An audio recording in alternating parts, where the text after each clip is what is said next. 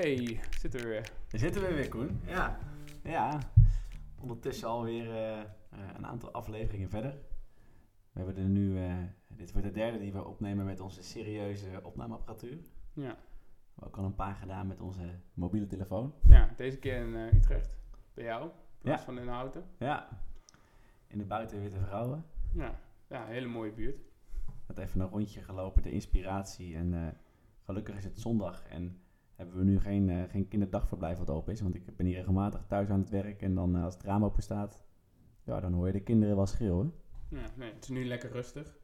Nou, komt mooi uit. Nee, ik, kreeg er nog, eh, ik had het eh, podcastje aan eh, vrienden en familie laten luisteren. En toen kreeg ik feedback dat we wel iets korter moesten zijn. Oh ja, ja, ja. Iets korter van stof, dus dat gaan we deze week proberen, toch? Ja, dat, eh, dat krijg ik wel vaker te horen, dat korter van stof moet zijn. en eh, ja, we hebben onszelf ten doel gesteld om dit keer echt binnen de drie kwartier te eindigen. Dus, eh, eh, en de druk zit er ook wel redelijk op, want er komen zometeen mensen langs. Nou, dus dat, ja, ik denk dat het wel moet lukken. ja, we gaan lekker een biertje drinken, potje voetbal kijken. Precies, straks speelt Ja. Nederlands elftal, dus nu zijn we nog in de goede sfeer. Ja, Kijken of dat straks ook het geval is. mooi. Nee, we hebben inderdaad eh, nu, nu weer een. eh, ja, we zijn weer een week verder nadat we de vorige podcast gemaakt hebben. En we hebben allebei weer eh, van veel, veel mensen reacties gehad op, ja, op ons verhaal.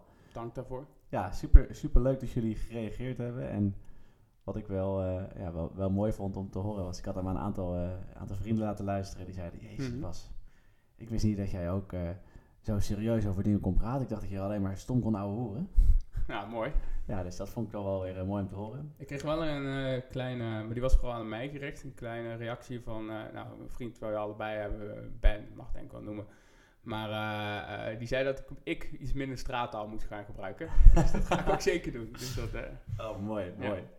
Ja, ik vond het wel mooi. Ik had ook van mijn opa feedback gekregen. Opa die vond het toch wel echt klinken als die lui die vroeger gewoon op de hoek van het dorp onder het genot van een biertje en een peukie ja, alle straatroddels van de buurt aan het, eh, aan het vertellen waren. Dus opa was geen fan, die ging het niet eh, terugluisteren. oh, nou, ook wel mooi toch? Ook wel mooi om te horen. Directe feedback. Opa snapte het concept van podcast ook niet helemaal, dus eh, ah, mooi. nee, eh, we gaan dit keer weer lekker aan de slag. En, ehm, Weer een nieuw experiment. Ja, we gaan weer lekker experimenteren. want dat, dat is misschien de vorige keer was best een pittig thema, Europa. En we hebben wel een hoop experimenten aan het einde aangedragen. En een van de dingen die we, nou ja, die we meegekregen ook van, van onze luisteraars en, waar we zelf ook wel achter staan, is dat we nog wat meer het experimenteren op de voorgrond willen zetten. En ehm, ja, deze keer heeft Koen een onderwerp eh, voorbereid eh, waar hij eh, ons in mee wil nemen. waar ik hem uiteraard allemaal vragen over ga stellen. Koen, ehm, ik, ik heb begrepen dat jij iets gaat, gaat doen met, ja, met big data en met, met algoritmes. Ehm, maar misschien kun jij zelf iets meer vertellen wat je idee precies is en eh, ja, ook hoe je dat voor je zag qua, qua experimenten. Ja, ja, ja, inderdaad. Nee, ik, we zien dat er steeds meer algoritmes in de samenleving zijn. En we zien dat ook steeds meer besluiten genomen worden op basis van die algoritmes. En aan de hand daarvan had ik drie experimenten bedacht. Dacht ik die we zouden kunnen doen. Ik zal ze eh, stap voor stap aflopen. Dus de eerste is de ethische code. Dus dat betekent dat elke programmeur ook een ethische code moet afnemen. Afleggen, sorry.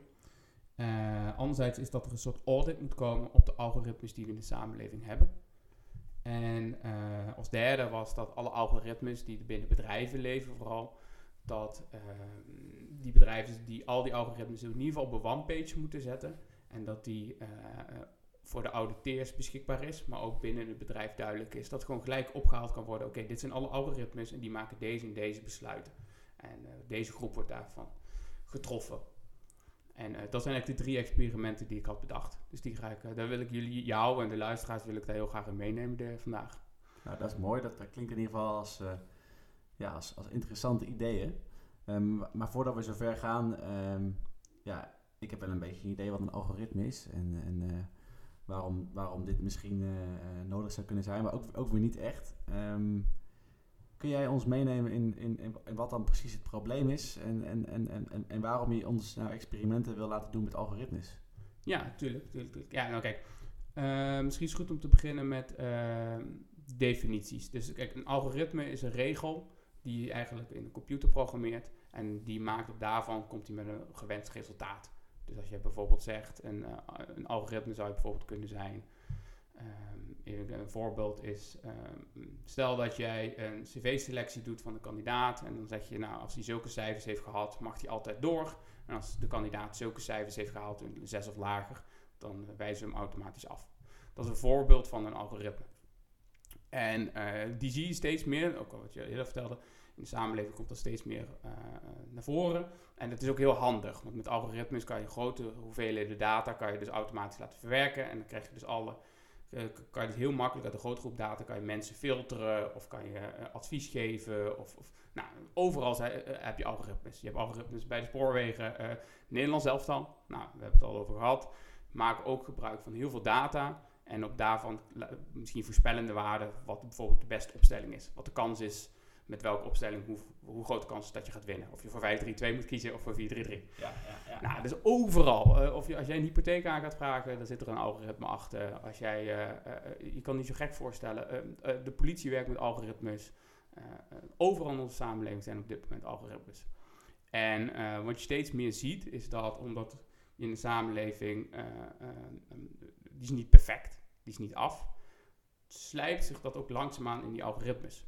Terwijl we dus het idee hebben allemaal dat die algoritmes objectief zijn, is dat dus vaak niet zo. Omdat de samenleving is ook niet objectief. En die algoritmes die leren we nu wat we eigenlijk nu al weten. Dus als bijvoorbeeld een discriminatie, uh, bepaalde processen of bepaalde uh, organisaties lichtelijk discriminerend zijn of discriminerend zijn, dan wordt dat algoritme vaak ook zo, omdat we dat zo trainen.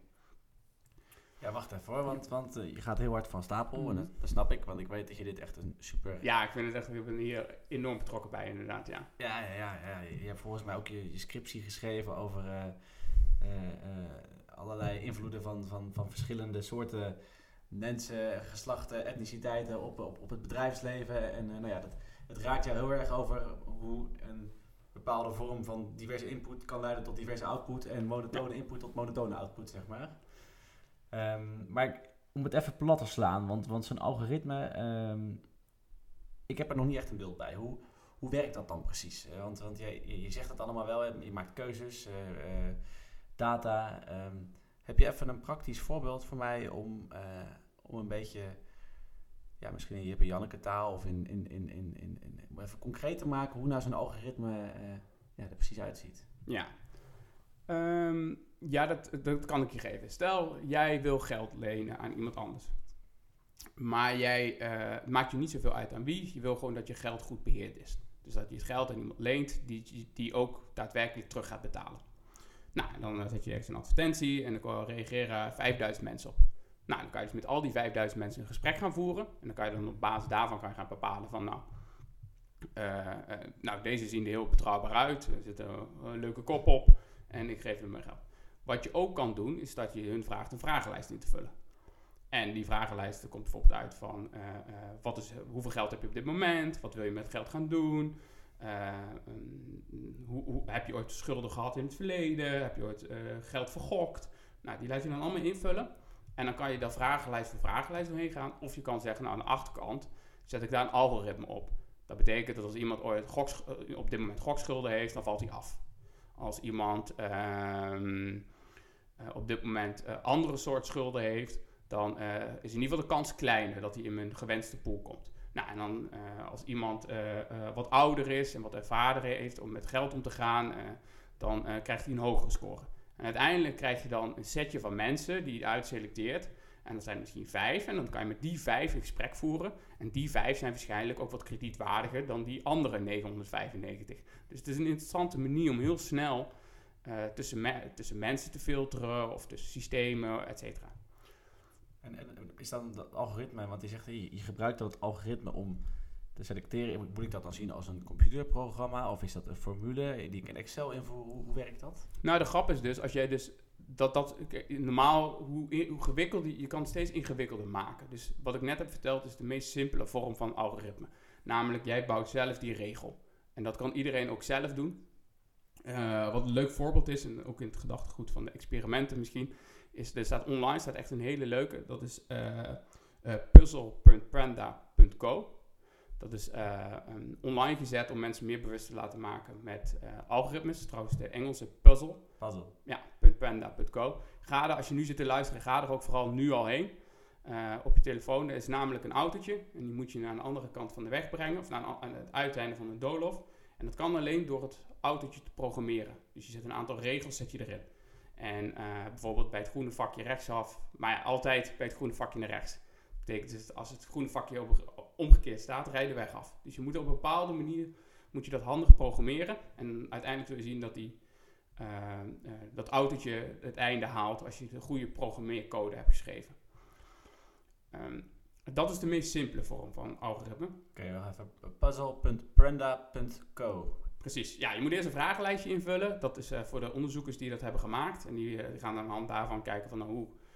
nou, het maakt niet uit wat ze met die vragenlijst doen, maar die, die moet je eerst invullen. En dan kan je het spelletje spelen. Leuk. Ja. Maar het is echt heel leuk, leuk en dat geeft je heel... Als je nooit een algoritme hebt gemaakt, is dat een hele leuke manier om een algoritme te maken. Ja. Als ik dan terug ga naar die begripsdefinitie. Dus dat, we hebben net gezegd, je, hebt een, je, je, je, hebt een hoop geld, dat wil je uit gaan lenen. Uh, die heb jij die code geschreven om tussen die mensen te gaan filteren. Dan kan je een stapje uh, dieper, en dat wordt heel vaak genoemd, en dat is AI, Artificial Intelligence. Dat is een soort, is een soort, um, ja, een soort overkoepelend begrip eigenlijk wat zegt, uh, wat probeert de algoritmes een soort menselijke intelligentie mee te geven. Dus je probeert hem nog slimmer te maken. Dus je hebt die regels zelf geschreven en dan probeer je hem nog slimmer te maken. Nou, dan ga je dus bijvoorbeeld alle mensen uit Nederland, al hun financiële gegevens toevoegen aan jouw databank. En op basis daarvan gaat hij jou advies geven over welke vijf mensen van die 5000 eigenlijk heel veel overeenkomst tonen met iemand die, uh, met mensen die altijd een lening hebben gehad en netjes hebben terugbetaald. Dus dan wordt het algoritme zelflerend. Dus je geeft een dataset en je zegt, nou hier heb je een dataset, er zit alles in. Er zit uh, welke school je hebt gehad, er zit uh, welk kinderdagverblijf je hebt gezeten, er zit of je een partner hebt of niet, of jij boven de 40 of onder de 40 bent. alles gooien we erin. En kom jij nou eens met een advies. En doordat hij heel veel naar zo'n dataset kijkt, leert hij daar eigenlijk van. En dat is AI. En AI is overkoepelende term. En dan heb je ook nog de technische term. En dat is machine learning. Oké, okay, en, en, is dan machine, machine learning het, het proces van uh, uh, dat hij aan het leren is van die data? Of, of hoe ja, dat? ja, ja, dat zijn eigenlijk de systemen die je gebruikt om dat algoritme uh, aan zijn gang te zetten. Dus om, om, om, om, op te voeden eigenlijk. Dat je zegt, nou je hebt een datasetje, je moet je naar kijken. Ik had hem al een keer eerder aan jou verteld. Dus het beste voorbeeld is bijvoorbeeld dat je zet er 100.000 foto's in. En van 1000 zeg je nou dit zijn katten. Nou, dan gaat zo'n AI gaat aan de gang. En die ziet dan op een gegeven moment, hey, als een neus onder een stijl ogen zit, dan heb ik 60% kans dat de kat is. Dus dat is wel een interessante variabele. Dan gaat hij zelf gaat hij die relatie trekken. Als hij denkt van, hé, hey, er zit een neus, snorharen, ogen, 80%. Dus die variabele moet ik ook toevoegen. Dus dat, uh, hij wordt al slimmer. En uh, als ik pootjes zie eronder, dan is het 90% dat een kat is. Want zonder pootjes eronder, dan is het een Vlaamse reus, bijvoorbeeld. Nou, en zo gaat hij dan zelf die variabelen oppikken en correlaties trekken. Nou, dat is artificial intelligence. En daar wilde ik het vandaag voornamelijk over hebben, want die algoritmes zijn ook interessant. Dan programmeren wij hem echt zelf. Dus wij schrijven die code. Wij zeggen van, nou, deze, deze stappen moet je doen om dat autootje naar het einde te halen. Wij zien welke stappen er gebeuren. Bij artificial intelligence is het meer een black box. Dus dan gaan, uiteindelijk gaat dan um, uh, dat systeem zelf leren. En weten we dus ook niet uh, uh, wat voor stappen die precies zet in de tussentijd. Ja, dus even, even voor, mijn, voor mijn beeldvorming, als je het dan over dat voorbeeld hebt van die, van die katten en van het konijn, dan is, heeft die computer die bekijkt gewoon hè, die, die 100.000 foto's. Ja. En, en die, die pakt bijvoorbeeld honderd verschillende kenmerken waarvan die wel ooit iemand aan de voorkant gezegd heeft: dit zijn kenmerken waarop je kan kijken. Maar we zeggen niet of je die kenmerken op de, deze manier of op de andere manier met elkaar moet vergelijken. Bijvoorbeeld een kenmerk is pootjes, een kenmerk is snorharen, een kenmerk is kleur. Of een kenmerk is wel of geen oren. Uh, en, en dan gaat hij gewoon allemaal met elkaar vergelijken. Dus hij zegt van deze foto wel oren, deze foto geen oren. Deze foto wel snorharen, deze foto geen poten. En zo gaat hij al die foto's met elkaar vergelijken. En we weten niet welke keuzes hij maakt. En op een gegeven moment dan zegt hij, oké, dit komt dan dus overeen met dat. Want deze heeft deze kenmerken, die heeft die kenmerken, is hetzelfde. Alleen we, we, we stellen niet van tevoren in welke routes die als eerste gaat lopen. Nee, soms uh, zeggen we niet eens die variabelen. We zeggen gewoon, hier heb je honderdduizend foto's en deze duizend zijn katten. En dat hij weet dan, oh wacht, hij gaat al die foto's scannen. En dan gaat hij zeggen, oh wacht, dit komt heel vaak voor op de kattenfoto's. En daarom kan ik zeggen dat het de kat is. Oh, ja. En daar zit dus ook het interessante in, dat eh, het, da- het is dus heel belangrijk wat voor dataset je erin stopt. En we weten dat we, ehm, eh, eh, eh, dat we niet altijd objectief zijn en dat er best wel wat discriminatie in de samenleving is. En als je dat dus in zo'n dataset stopt en je leert die en de AI gaat daarmee aan de gang, dan kan het zonder dat je dat exact hebt benoemd, kan die toch met een discriminerend eh, resultaat eruit komen. En daar zit het, eh, het grootste probleem volgens mij en wa- waar we voor moeten waken. Ja, dus ik zit weer even naar dat voorbeeld van die, van die katten en dat konijn te kijken. Eh, stel, ehm, ik stop enorm veel foto's in die database van katten zonder poten. En ik stop ook best wel veel foto's erin. Ja, die katten hebben natuurlijk wel poten, maar je bent, bent ingezoomd op hun voorhoofd of zo, weet ik veel wat. Je ziet in ieder geval niet dat ze poten hebben. Eh, en ik heb ook heel veel foto's van Vlaamse reuzen erin gestopt. Eh, dan zal hij dus bovenmatig vaak een kat als een Vlaamse reus herkennen. Omdat hij denkt, hé, hey, ik zie geen koten en, en poten zijn toch wel echt eh, belangrijk om kat te zijn. Terwijl hij dat misschien in een andere dataset wel ziet, als er heel veel kattenfoto's met poten zitten. Nou ja, klopt. Ja, Klopt. Ja, en, en, en, eh, eh, eh, en als we dan meer naar de praktijk trekken, is bijvoorbeeld een heel bekend voorbeeld, dus het Twitter-voorbeeld, waarbij je dus op het moment dat je nog een foto uploadt, dan zoekt hij jouw gezicht, zodat je mooi gecentreerd in het midden zit. Als je bij LinkedIn moet je dat zelf doen. Bij Twitter zoekt, is een functie, dan kan je erop klikken. En dan als je een fotootje uploadt, en dan zoekt hij jouw gezicht. Ik weet niet of die functie er nou nog is, maar dat is heel veel discutabel geweest. Wat, wat deden mensen? Die pakten een hele lange foto, dus dat past niet op die tijdlijn. Zetten ze bovenin een foto van een zwart iemand, onderin een wit iemand. En wat deed dat algoritme dus elke keer? Dat pakte constant die witte. Want dan dacht die, die witte man of vrouw, dat is eh, eh, eh, wat ik ken als gezicht. Nou, en dat komt omdat dat dataset is dus getraind met heel veel witte gezichten en heel weinig zwarte gezichten. En, en, en, en, daar zie je dus de implicaties van zo'n algoritme.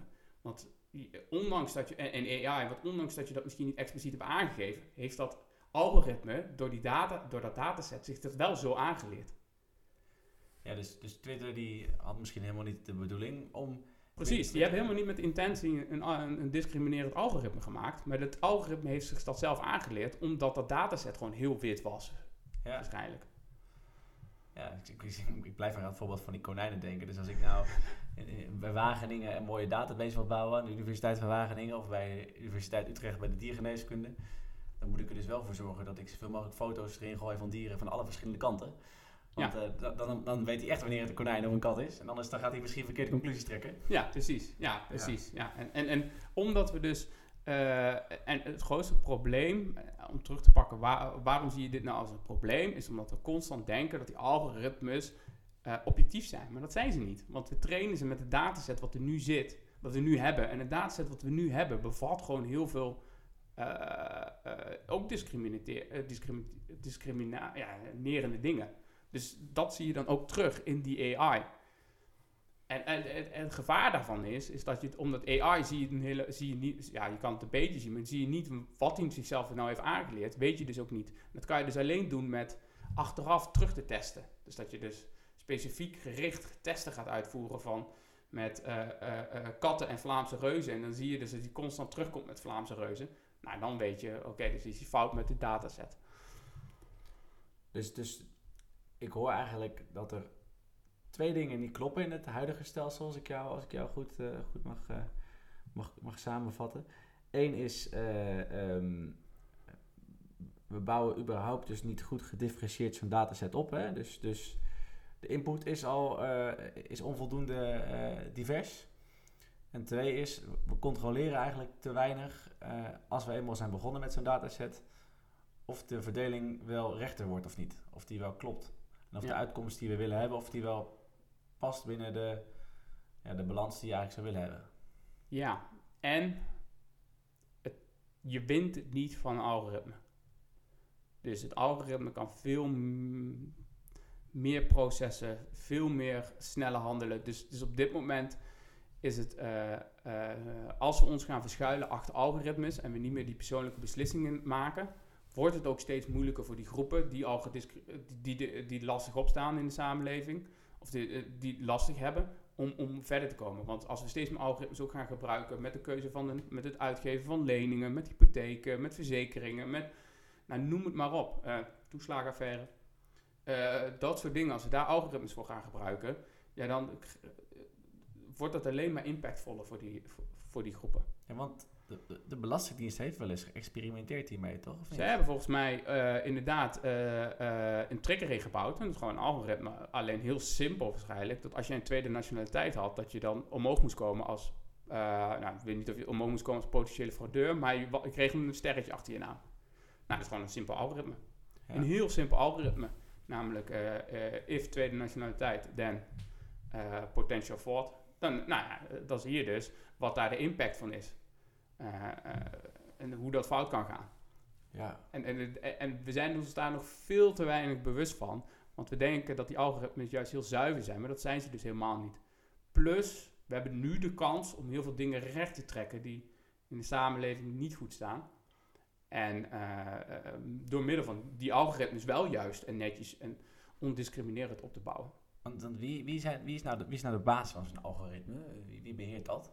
Nou, dat is dus het probleem. Er zit totaal. Kijk, als je als bedrijf eh, eh, controleren we dus constant of je wel financieel vatbaar bent, of je bepaalde leningen af mag sluiten, of je eh, bepaalde zaken mag doen. En als twee mensen zeggen, nou, het klopt niet, je staat financieel niet goed voor, dan, dan sta je al op het fa- faillissement, weet je wel. Want als twee, twee partijen faillissement aanvragen, dan ga je de procedure al in. Ehm, en bij algoritmes is dat niet zo. Dus ja, dat, dat, dat hangt heel erg aan, eh, eh, nog aan van nou, wat de samenleving ervan vindt. En af en toe komt wel zoiets naar boven, zoals bij Twitter, dat was dan een schandaal.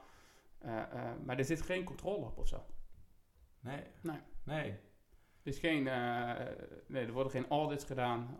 Maar, maar de- ik hoor jou wel zeggen, de ba- banken gebruiken gewoon algoritmes eh, om, om te bepalen of jij een hogere of lagere hypotheek mag. En als dus die algoritmes gebaseerd zijn eh, eh, en zichzelf ook een beetje verrijken in de vorm van artificial intelligence aan de hand van grote algemene datasets die misschien al scheef verdeeld zijn, dan, dan is het dus echt gewoon zo dat als jij nu als donkere vrouw bij de bank wat komt lenen, of, een of als vrouw met een Marokkaanse afkomst in Nederland waarschijnlijk, dat je dan, eh, ehm, eh, maar je hebt dezelfde opleiding, je hebt de, de, dezelfde werkervaring, eh, je woont in dezelfde wij- woonwijk als andere mensen, dat je dan waarschijnlijk minder geld kan lenen als een, als een blanke man met dezelfde leeftijd. Mm, eh. de, ja, kijk, en daar zit dus die tricks in. Want kijk, we hebben heel erg opgezeten van, eh, op het GDPR bijvoorbeeld. Dus eh, ehm, ik weet even de Nederlandse naam niet, maar dat is de... De AV AVG? Ja, volgens AVG, sorry. Ja, de AVG inderdaad. Daar kijken we heel erg van, nou, je mag bepaalde persoonsgegevens niet vatten. En eh, er, is een enorme stappen in gedaan om de bescherming van persoonsgegevens. Dus we kijken heel erg naar zo'n algoritme. Dan mag je bijvoorbeeld als bank waarschijnlijk niet opslaan. eh, of wat voor kleur iemand heeft, of wat voor etniciteit iemand heeft. Dus dat mag dan vaak niet. Ehm, mijn, waarom, waarom ik dit zo belangrijk vind, is omdat AI dat misschien helemaal niet nodig heeft om dat te leren. En daar zit nou het crux. Want de bank kan zeggen, nou kijk, we slaan helemaal niet op of iemand wit of zwart is. Maar stel dat een bank, een, puur hypothetisch, maar stel dat een bank opslaat ehm, eh, eh, eh, wat voor school iemand heeft gehad. Scholingen iemand heeft gehad of ehm, welke wijk iemand woont. Of dat iemand bijvoorbeeld vaker roti bestelt of, of kapsalon. Ik zeg maar wat, hè. Als ja, je ja, ja, ja, ja, precies. bepaald eten van vaker bestelt dat veel vaker in een bepaalde eh Ja, doelgroep ja. voorkomt. En zo AI gaat daarmee aan de slag en dan op de achtergrond koppelt hij dat wel aan elkaar. En dan komt hij uiteindelijk weer uit bij waar we nu ook al zitten, namelijk dat dan komt hij met een discriminerend algoritme uit. Misschien een beter voorbeeld is dat je bijvoorbeeld, stel je maakt een cv-screening waar ik het al eerder over heb gehad. En je kijkt dus naar uit welke eh, eh, scholen iemand. eh, Je kijkt naar van. En je wilt dat doen op basis van hoe succesvol de mensen in jouw huidige bedrijf zijn. Maar als op dit moment alle topdirecteuren in jouw bedrijf man en wit zijn. En die zijn allemaal naar een school gegaan in Wageningen. Of sorry, allemaal naar, de, naar het Atheneum in het Gooi. En vervolgens een technische studie hebben gedaan ergens. Dan is dat set is dus al discriminerend. En dan plak je dat dan op die cv's. En dan hoef je ook die cv's niet eens op te slaan van iemand de zwarte wit. Maar dan is bijvoorbeeld, nou je bent hier naar die uni- universiteit geweest, je bent hier naar een Nijrode of naar een INSEAD geweest, je valt af. Snap je? Ja. En, en, en eh, uiteindelijk stop je er heel veel variabelen in. En zij koppelen dat wel de algoritme koppelt dat, of de AI koppelt dat aan de achterkant wel aan elkaar. En die komt er op een gegeven moment achter, hé, hey, ik heb altijd een hogere kans dat iemand, uh, uh, volgens mijn leer, hoe ik mij geleerd is dat iemand succesvol gaat zijn, heb ik een hogere kans als ik altijd mensen pak van witte scholen, uit, namelijk uit die postcodegebieden, met die type studies die heel wit zijn. nou, dat leert hij dan. En dan misschien zit hij dan niet 100% op overlap, zeg maar, dat het wit-zwart is. Maar hij komt wel heel dicht in de buurt. En heb je er nooit in gegooid wat iemand zijn kleur is. Maar op basis van hoe jouw cv eruit ziet, kan hij waarschijnlijk al heel goed inschatten dat die AI of jij een wit of een zwart iemand bent. Zonder dat hij dat misschien zelf weet natuurlijk, maar dat krijg je dan eruit. Ja, wat ik, wat ik wel eh, heel interessant vond, want uh, jij zei van ik wil het hierover hebben. Dus ik, nou prima, maar heb je wel wat voor me om voor te bereiden? Want ik vind het wel een lastig onderwerp. Mm. Ik, ik, ik, heb er wel een gevoel bij, maar ik ben blij dat je het wat meer uitgelegd hebt. En ik heb ook uh, op jouw advies heb ik uh, de Netflix documentaire Coded Bias uh, gekeken. Ja. En daar zie je dan ook dat, dat is trouwens echt een aanrader, luisteraars, als je denkt van goh, ik wil hier wat meer over horen en, en, en, zien ook wat, wat dat voor implicaties in de praktijk heeft. Nou, kijk die vooral. Dan zie je ook dat een, een, een, een zwarte vrouw aan de, aan, de, aan de gang gaat met een programma en een camera die gezichtsherkenning zou moeten kunnen herkennen. Mm en die vrouw die, die doet een van de kunstproject aan een, uh, aan een gerenommeerde universiteit in, in de Verenigde Staten. En ja, die wil eigenlijk iets doen dat de camera die haar vangt, uh, dat die aan de hand van hoe ze haar humeur is, of ze dan een vrolijk masker op krijgt of een minder vrolijk masker. Zodat ze eigenlijk een soort van spiegel kan, kan zien van zichzelf als ze in, in die camera kijkt. En ze dus een beetje, ja, eigenlijk een soort versterking krijgt van haar humeur. Mm als ze dan vrolijk is, dat ze dan een soort van vrolijk bijtje is. En als ze dan boos is, dat ze dan een boze, een boze beer is.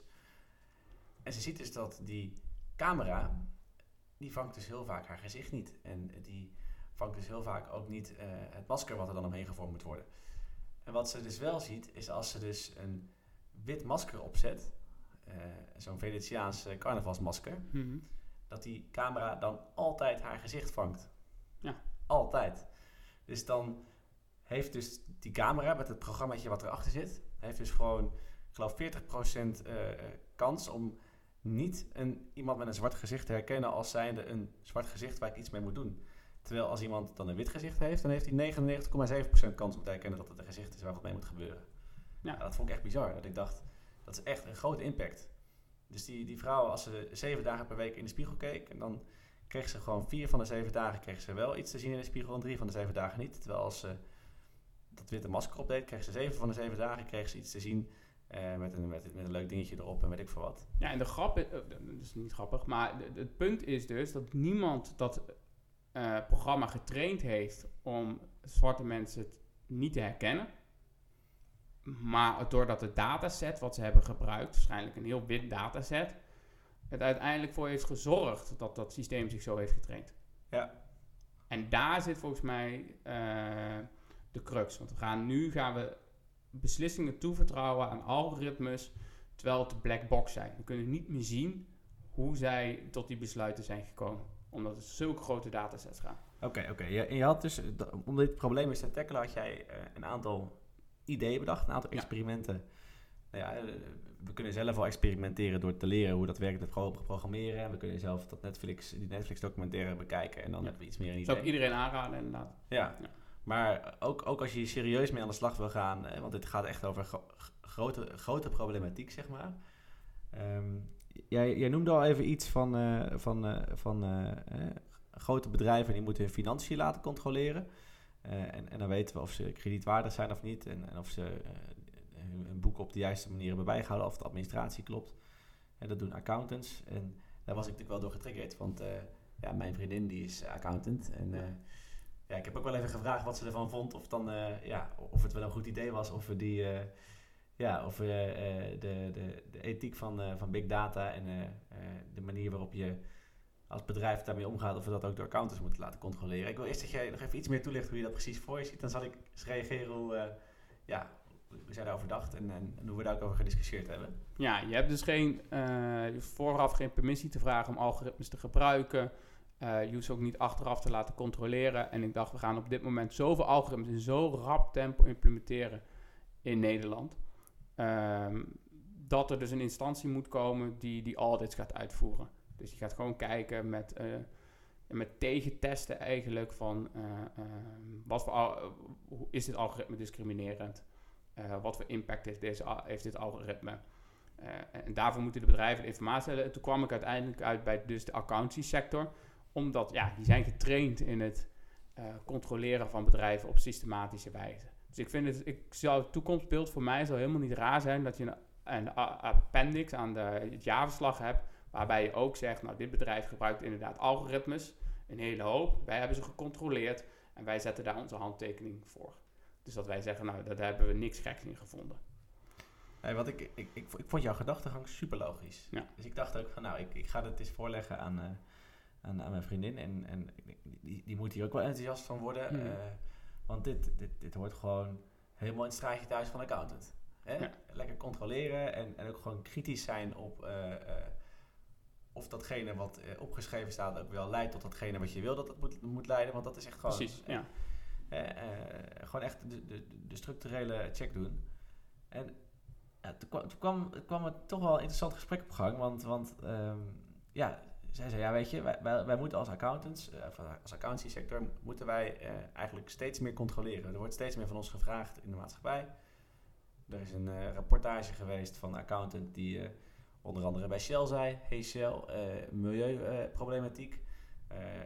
weten jullie wel wat dat voor impact heeft op jullie bedrijfsvoering? Hier moet je ook wat mee. Wij, wij als accountant gaan jullie rapport niet goedkeuren op het moment dat je hier niet op een verantwoorde manier je berekening aanpast. En er is een soort tendens gaande dat we eigenlijk vinden dat bedrijven steeds grotere eh, verantwoording af moeten leggen. Maar de complexiteit van de accountancycontrole neemt steeds meer toe. Uh, dus het team wat je als accountant moet hebben om te controleren wordt steeds uh, groter en diverser. En de tijd die we vinden dat een accountant mag hebben om te controleren wordt steeds korter, omdat we namelijk in een steeds snellere maatschappij leven. Dus het praktische probleem plopte zich op dat, dat, dat we eigenlijk zeiden van ja, je zou misschien kunnen bedenken dat dit wel bij de accountant thuis zou moeten horen, maar we hebben een enorme arbeidsmarktkrapte bij de accountants. Uh, accountants moeten zich al vooral op de financiële jaarcijfers richten en op wat dat voor uh, bedrijfsmatige impact heeft op, op, op de maatschappij en het bedrijf. Ja, wat, wat moeten ze dan precies gaan doen bij die controle? Want dat is best wel heel erg complex. Hè? Ik zei al, er zijn te weinig mensen. ze moeten zich steeds meer dingen focussen ja, kunnen ze dit er wel bij doen? Is dit wel reëel? Kunnen we dat wel verwachten van een accountant? Of, uh... Ja, nou misschien moeten we de aparte tak naast zetten voor uh, niet alleen de accountants, maar dan de, uh, de, de, jongens en meiden die de IT-controle doen. Dus inderdaad, misschien niet mensen met een accountancy-achtergrond, maar die wel bij een accountancy-bedrijf werken, die de toets doen. Dus die gewoon IT-achtergrond hebben. En die inderdaad controleren of de algoritmes op de juiste manier worden gebruikt, zoals ze ook staan opgeschreven. En uh, die ook controleren of daar niks oneigenlijks in gebeurt. En die uh, in staat zijn om een, uh, een tegentest te doen. Dus die zeggen, nou, dit klinkt discriminerend of dit, dit, lijkt discriminerend. we stoppen er bijvoorbeeld dus een keer, we gaan ze gericht een test doen met bijvoorbeeld op basis van kleur. Of we gaan gericht een test doen op basis van etnische achtergrond of uh, om man-vrouw of uh, andere facetten waar mogelijke discriminatie kan zijn. Ja, nee, oké. Dus dat, dat, was ook wel een soort van compromis waar ik ook wel op uitkwam met, uh, met uh, ja. van joh, misschien is dat wel Ik denk alleen dat de bedrijven zelf en het, de cyclus waar zij doorheen gaan, dat dat gewoon heel netjes aansluit. Omdat zij al gewend zijn om met accountants te, om met accountants te werken. En dat er gewoon een jaarverslag gewoon een hele mooie plek is om dat neer te zetten. En wat ik nog een lastige vind is... Um, die datastroom van die, van die dingen is zo groot. Uh, en, en, soms kan er een, iets gebeuren uh, in, in, in, een bepaalde tijdsperiode. Er kan in een paar dagen tijd kan er zoveel data worden toegevoegd die het algoritme een andere kant op laat slaan, zeg maar. En de, ja, de jaarverslagen of de, de kwartaalrapportages of de halfjaarscontroles, dat zijn allemaal metingen die op een bepaalde standaard structurele wijze uitgevoerd worden. Maar de impact van zo'n zo'n ja, zo'n wijziging in input in data, en waardoor een, een, een, algoritme andere keuzes gaat maken, kan wel enorm zijn natuurlijk. Ja. Heb je daar nog over nagedacht? Van goh, uh, uh, uh, moet daar nu een soort van structurele controle op zijn, die, die niet afhangt van zo'n jaarlijkse of halfjaarlijkse toetsing? Of, Ja, ik denk wel dat het heel lastig is als je algoritmes gewoon in je dagelijkse praktijk gebruikt om dan dat algoritme dan vervolgens te gaan veranderen voor een, een eindejaarstoets. Dus als jij het gebruikt als, laten we zeggen dat jij een algoritme gebruikt het hele jaar door ehm, voor je recruitment. Dus om mensen binnen te halen, een assessment test bijvoorbeeld. Dus mensen moeten een test maken, en dan moeten ze allerlei opgaven doen en aan de hand daarvan zeg je of ze door mogen of niet. Uh, dat lijkt me heel raar als je dan zegt, nou ja, we gaan dan laatste drie maanden van het jaar bijvoorbeeld uh, uh, allemaal mensen van, met een diverse achtergrond doorlaten, omdat we een eindejaarstoets hebben. en, en volgens mij bereik je dan ook wat je wil bereiken. Het en hetzelfde geldt dat als je bijvoorbeeld een algoritme hebt dat jou helpt, nou, dat algoritme dat jou helpt om mensen geld uit te lenen, dat je zes maanden mensen geld hebt uitgeleend, dat je dan opeens allemaal mensen gaat selecteren die buiten het algoritme valt. Dus ik, het is zo, die algoritmes zijn zo groot en zo verweven met die organisaties. Dat, uh, dat is niet iets wat je even uitzet. Er zitten echt gigantische teams achter om die algoritmes te verfijnen. Uh, het algoritme wat jou de advertenties laat zien bij Google. het algoritme wat bij Booking.com suggesties geeft aan hotels. Daar, daar worden teams en jarenlang aan gewerkt. Dat, is niet iets wat je, denk ik, eventjes omzet vlak voor een eindejaarstoet. Nee, oké. Oké, ja, ja, ja. Ja, en je, je, had nog een andere interessante suggestie. Je zei van ja, die mensen die dus die algoritmes bouwen, die, die, die programmeurs of die codeurs, daar moeten we wat mee. Want, want die, ja, weet je, we hebben, we hebben accountants, uh, uh, artsen, advocaten, die, die allemaal beroepen zijn die eigenlijk het vertrouwen van de maatschappij krijgen om een, een zeker stukje kennis te gebruiken. Zonder dat ze daar buitengewoon veel persoonlijk gewin van hebben. En waarbij ze eigenlijk altijd maatschappelijk belang voorop moeten stellen. En dat, en dat doen ze dan met een eet. je, je had ook bedacht dat het wel iets zou kunnen zijn voor, voor codeurs of programmeurs. Hè? Ja, inderdaad. Dus dat codeurs en programmeurs die veel met algoritmes werken, dat die inderdaad een, een, een eet moeten, aftoetsen, een eet moeten afleggen waar ze dus ook in zeggen dat ze dus hun eigen codes toetsen op ja, of er geen discriminatie in zit, of dat het eh, eerlijk en netjes is opgezet, dat ze geen gegevens erin gaan laden die uh, ja, nare effecten ze kunnen hebben.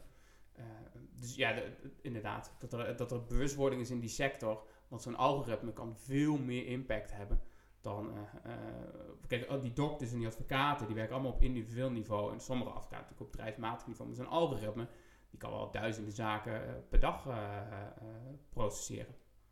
Ja, als je een algoritme hebt dat in een uh, bij de outlet staat en kijkt naar potentiële dieven voor de politie, nou, dan zul je snel zien dat zo'n algoritme misschien sneller leert op basis van de keuze die de politie maakt.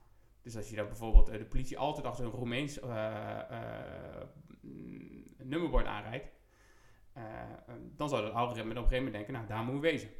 Want dat is al heel vaak raak. Terwijl dat is dan misschien op dat moment gewoon de, ja, de bias die de politie heeft. En ik vind dus er moet een code zijn op het moment dat je dus die, dat aan het opstellen bent, dat je dus bewust bent en dat je weet van, oké, wacht even, zit er al een bias in de huidige dataset? moeten we daarvoor toetsen? Dus hoe vaak komt er nou een positief, iets positiefs uit bij Roemeense... vissen we gewoon vaker op Roemeense borden, nummerborden. Nou, het etnisch profileren eigenlijk. Ja, dus je hebt dan achteraf controleren door, door organen of bedrijven die dat, die dat goed kunnen. Ja. in, in de accountancy sector, de audit sector, hoeven dan niet per se accountants te zijn, maar dat kunnen ook andere controleurs zijn, andere auditors zijn die, die wel daar werken. Ja. Want voor IT-audits, je hebt dus mensen die ze maken en die moeten zich dus bewust zijn en dat ook uit durven spreken en op papier vast te leggen. dat, ze, dat ze weten wat de gevaren of de risico's zijn van hun, hun werk en dat ze daar zorgvuldig mee omgaan. En, uh, geen... Dat ze de inspanning leveren om ook gewoon hun eigen codes te controleren. Ja, ja precies. En dan vond ik nog wel een andere interessante die je ook noemde in het begin. De catalogus. Ja, bedrijven. Ja, bedrijven hebben helemaal geen zicht vaak op van wat voor algoritmes er allemaal leven. Ze kijken vaak naar systemen, naar IT-systemen aan zich. Eh, architectuurlandschappen. Dus dat is zeg maar welke ICT-systemen met elkaar zijn gekoppeld. Maar ze kijken helemaal niet zo snel naar van oké, wat voor algoritmes hebben we nou? En eigenlijk zou je gewoon een soort, dat kan dan ook weer geauditeerd worden, een catalogus moeten hebben, heel makkelijk per algoritme is uitgelegd. Nou, dit is het algoritme wat we gebruiken. Dit is de groep die daar eh, aan onderhevig is. Eh, dit zijn de variabelen die we erin hebben gestopt. En als je die catalogus hebt, kan je en makkelijker een audit doen, maar heb je ook veel meer visibility of uh, zicht op als bedrijf van wat zijn nou alle algoritmes. En er zijn ook heel veel bedrijven die dat doen, al. Ja, ja precies. Hey, en, en overheden, moeten die dat dan ook gaan doen? Ja, ja zeker. Ja, ja, en uh, ik ben ook nog een sterk voorstander dat overheden ze wel moeten publiceren. Want kijk, bij bedrijven snap ik dat het niet kan vanwege concurrentievoordeel. Want die algoritmes, daar wordt nu het verschil gemaakt. Dus als jij veel beter kan inschatten... Kijk, als jij als verzekeraar kan inschatten uh, wie jij als klant wil... en je kan dat heel goed inschatten, dan target jij daar specifiek op. Dus dan zeg jij, uh, ik wil de hoogopgeleide witte man in witte vrouwen. Ja, ja. Dan ga je daar flyeren. Nou, ze zullen niet flyeren, maar ze zullen advertenties uh, online gooien. Ja. Dus zij weten, oh, dat is misschien een hele betrouwbare klantengroep. Dan ga ik daarop richten. En die ga ik extra kortingen geven, bijvoorbeeld. Nou, daar is waar hun de concurrentievoordelen mee winnen. Uh, dus ja, ik snap dat dat als bedrijf online publiceren niet gaat. Maar als overheden ben ik echt 100% voor dat die dat moeten uh, publiceren. En als het niet gepubliceerd kan worden, dat het in ieder geval gewopt mag worden. Wat is WOP? Web, wet openbaar bestuur. Dus dat als je dan een, uh, uh, als journalist een uitvraag kan doen van hoe zit het algoritme in elkaar. Oh ja, ja, ja dat, voor mij betekent dat dat je dan als, als, ook als burger, als je dat zou willen, toch? Ja, een WOP-verzoek kan je indienen en dan... Kun je dus naar de, naar de overheid toe gaan en zeg je van, hé, hey, dat wat jullie aan het doen zijn, ik vertrouw dat niet. Ik wil dat jullie me laten zien dat jullie geen gekke dingen aan het doen zijn, want Ja. we moeten jullie als overheid kunnen vertrouwen. Ja, klopt. Ja. Ja, precies.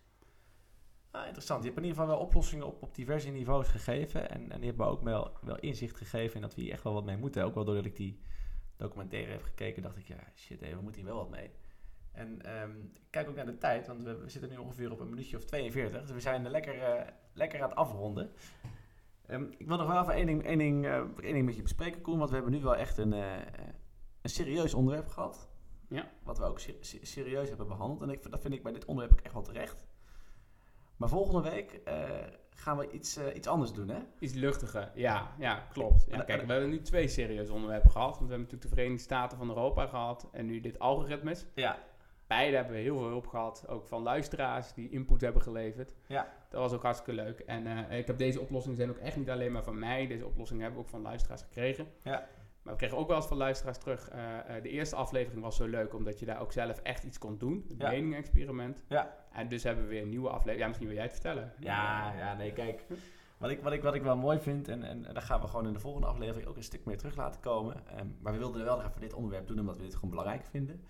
Maar de volgende aflevering gaan we, uh, ja, gaan ook wat persoonlijker erop in. Dus gaan we ook uh, iets meer van onszelf laten zien. En we kunnen misschien al wel, uh, nou, een tipje van een sluier lichten. ja, het gaat, het gaat denk ik over hoe wij in Nederland omgaan met, met drank. Ja, de drankcultuur. De drankcultuur. En uh, dat is koffie, alcohol.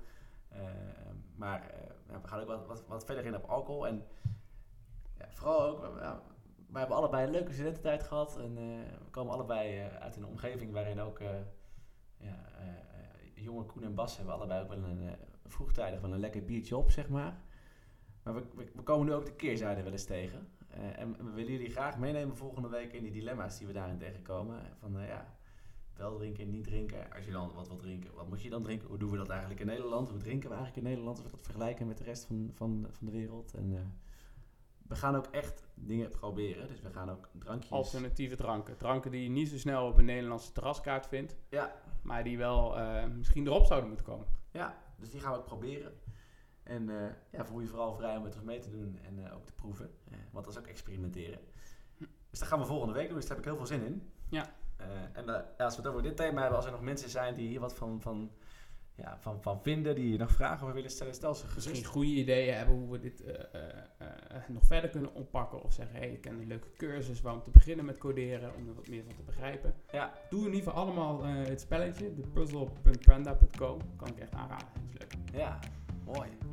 Dankjewel Koen, dan wens ik jou een goede wedstrijd toe voor zometeen. Ja, dankjewel, jij ook. Ja. En ik heb zin in volgende week. Zeker.